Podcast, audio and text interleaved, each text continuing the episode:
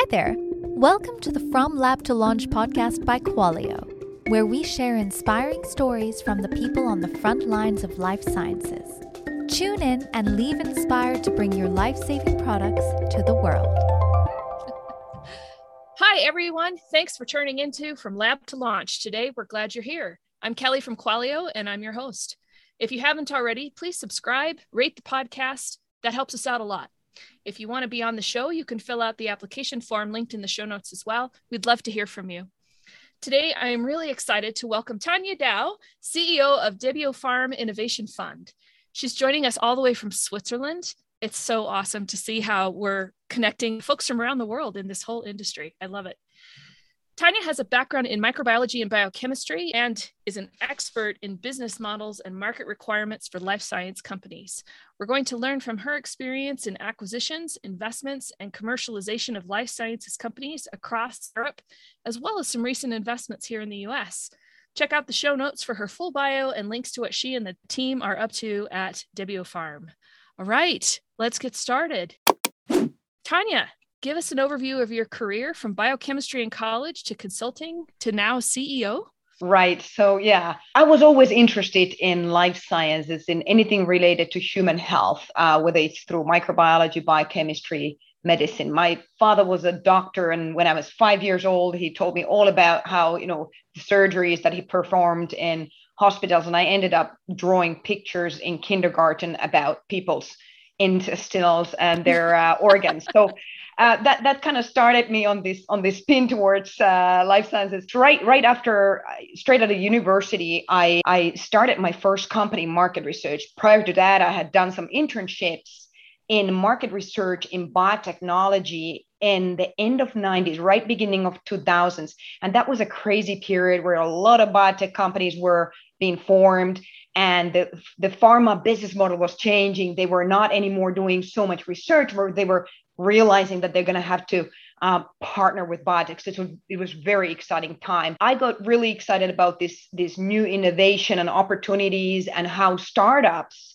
could actually come with academic um, research background and innovations and really build some new therapies, uh, diagnostics, and, and medical uh, solutions for patients so yeah i i started my own company in, in, market research to help these startups really get to the next level ended up selling my business to a little bit larger uh, boutique company and then moved there from market research to actually uh, manage, uh, managing partner eventually. So I became a partner of the company that acquired my company. So that was a kind of a nice story. Over the years, I worked with more than 80, I, I think it was 86 companies. And at the end, in, in various projects over 15 years, we worked with large multinational companies to to really early startups and everything about this innovation how do you move innovation from startup perspective? How do you bring that to the market? How do you commercialize? How do you find partners? And from big industry perspective how the heck are we going to have access to that innovation? That was really really exciting. That kind of started the the the the, the work in in in towards you know becoming an investor because about five years ago I said to myself, okay, you know, midlife crisis, I can still do something new or I'll just stick to my own company for the rest of my life. But I was really interested in kind of learning a new professional area. And then a phone call came at the right time, and I joined Debiopharm um, Innovation Fund. Uh, leading, leading, it's a corporate venture arm of the Swiss pharma company Debiopharm, and we Debiopharm develops oncology and infectious disease drugs, and we invest in digital health in these areas. Awesome.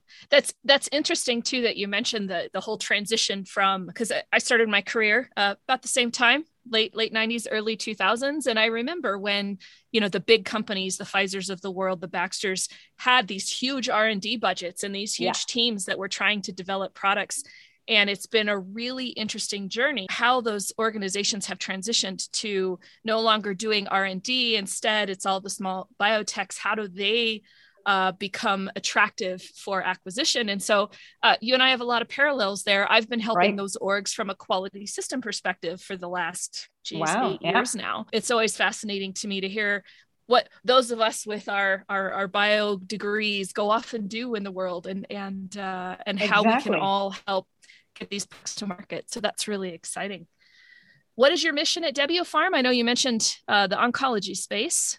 Mm-hmm, mm-hmm. So talk to us about that mission a little bit. All right. So the mission is to invest in digital health and and therapeutic platforms that really uh, radically transform the way we treat patients and the way we develop drugs. We are building, we're trying to build the future together with the startups.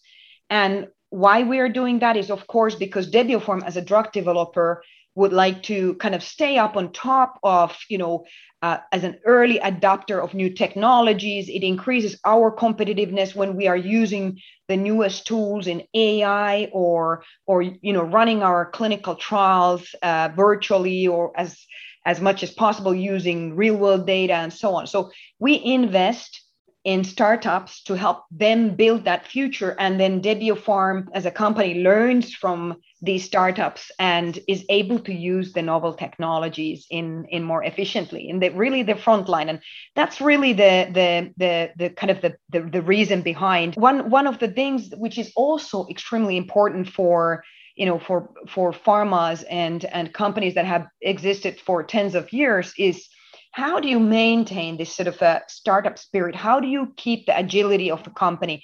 How do you not become more focused on processes and bureaucracy?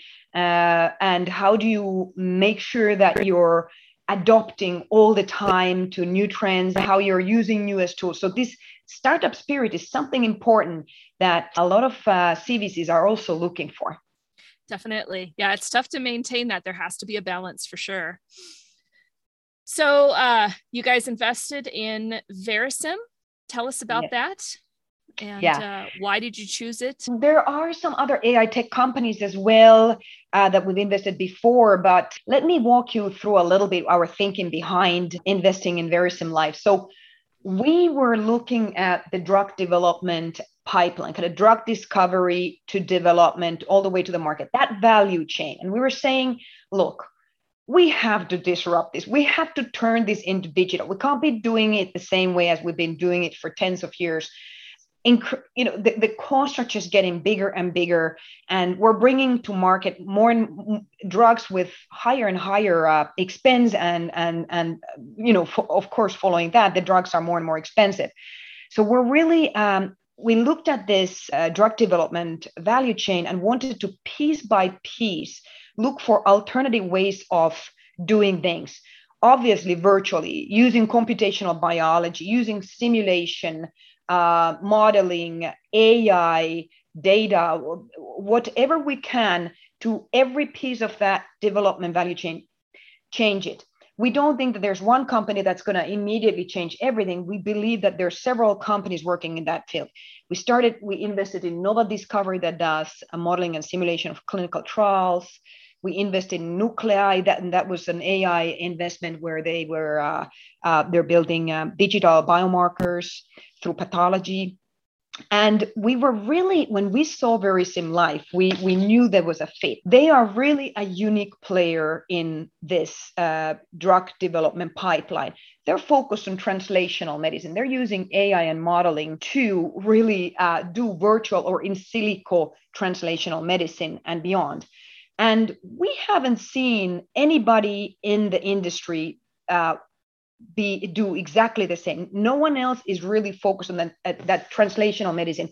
And when you think about it, translational medicine medicine is really a pivotal part of drug development. That's where your science, you're translating it through animals to humans to really see that what you've been doing in the labs and and the science, what you've been doing, how does that really work? And we were really excited, of course, when we met Jo, the CEO, as well. We always we want to work with good teams, good people. We loved her passion, her ambition, and uh, yeah, that was that was that was that was the story. Nice, nice. When you're looking at an investment in or an acquisition, is there something in particular that you wish founders would ask you during the process? Yeah, I would say that you know we, are always trying to differentiate uh, we, you know all the investors have one thing in common we all have money. But what is the added value that we can bring? And i want to tell you know all the all the startup entrepreneurs out there make sure make sure that you don't just take the money. Make sure that there's a good connection uh, there's added value. So please ask us what how can we help you? How can what else can we bring than money? And then then really about this uh, you know you're going to be working with us for for quite a while. You know the the mutual sort of uh, trust integrity these are important things. I, I'd, I'd love to hear because i always ask from startups as well what are their or entrepreneurs what are their values? And and feel free to ask that as well. I think that it's important that we share the same values when we go into an investment together. Absolutely. Yeah those those uh, seem absolutely critical to a, a successful partnership. All right.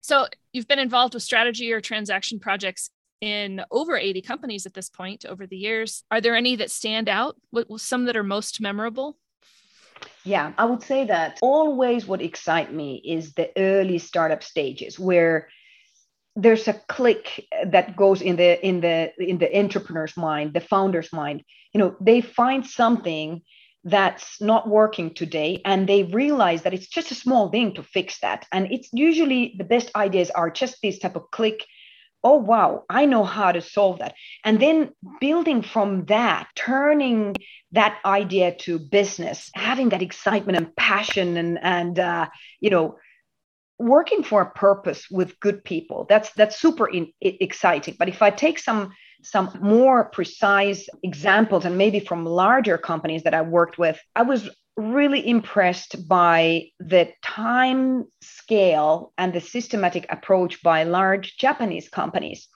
Um, in health tech, the way that they worked was was you know there was a there was a kind of a vision of where they wanted to go and the the depth of work they did to to kind of find the right path to a new market or new technology. It could take uh, a, a couple of years to really build that build that field knowledge. And once they had that the acquisitions happened really fast. So they would be following a field quite closely going to events having you know research done. And then once they had identified the ones that they wanted to acquire it was it was fast and very efficient.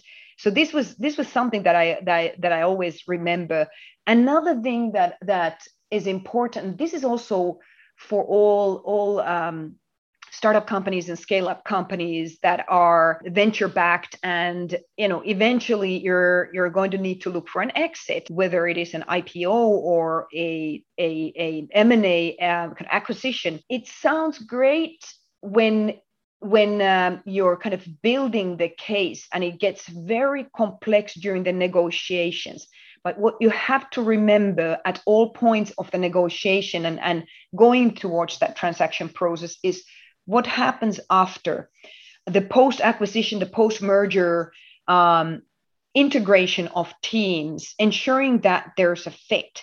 And this is maybe, I may be talking even more to the acquirers uh, to ensure that you do enough work to ensure that the post merger acquisition uh, integration works. And also for the startup companies make sure that your uh, the company that's maybe acquiring or you're negotiating a share purchase agreement with that they talk to your people they build that path how you're going to work together. Make sure there's chemistry because if you do not have that your wonderful you know you, you entrepreneurs are passionate about what their product is.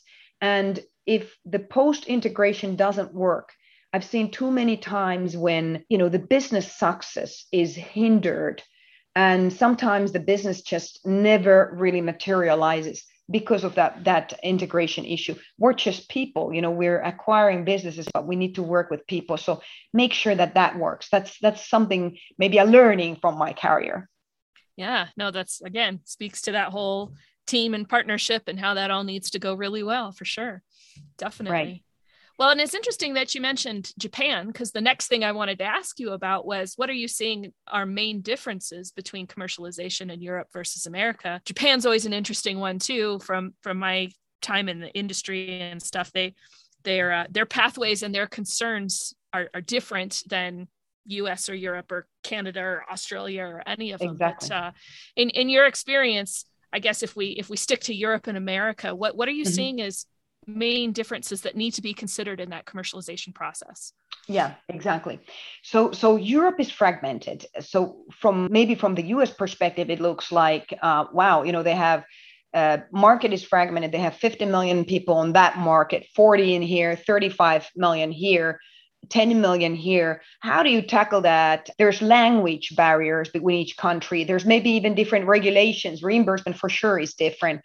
Uh, so how do you how do you tackle that? On the other hand, when I look at the U.S. and especially from European perspective, it's huge opportunity. It's monstrously big opportunity for any company but it's a really tough market and there's a lot of good competition so you know uh, th- th- these are these are they're neither one of these markets are are easy so I would always say to European companies, uh, who, because European companies always want to enter USA at some point, remember to also build your base in Europe, because on the other hand, US companies don't necessarily expand to Europe, at least in the earlier years uh, European companies tend to try to enter Europe, uh, U.S. market when you know around Series B, but U.S. companies only later once it's really growth stage, uh, uh, large revenue generating maybe 10 million, then they start looking at the European market.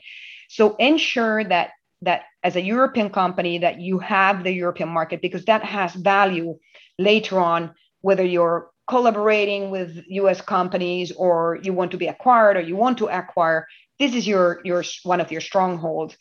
Um, on the other hand, for Europe, for US companies, I also want to remind that Europe is not a heterogeneous market. So you have the Nordics that are really advanced in digital, digitally advanced uh, markets. So a lot of those digital digital health products, you can maybe have more ready markets in the Northern Europe. On the other hand, in Germany, you have DiGA, which is the digital therapeutics uh, reimbursement system, and, and so on and so on. So every country, so so make sure that you have some European advice when and and try to, you know, when you enter Europe, there might be some low-hanging fruits for US companies as well.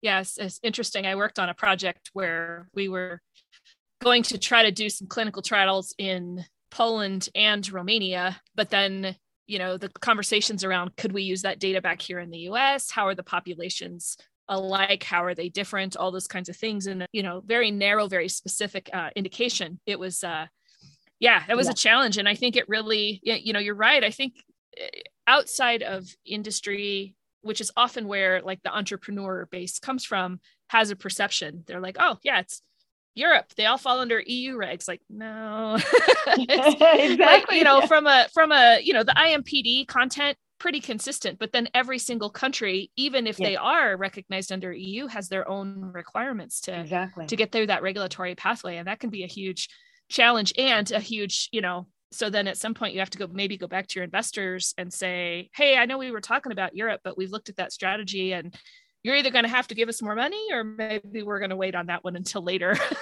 exactly, exactly. Yeah. have it have experienced that one. That one's always interesting. If you could go back and tell yourself something at the start of your career, knowing what you know now, what would you say? Wow.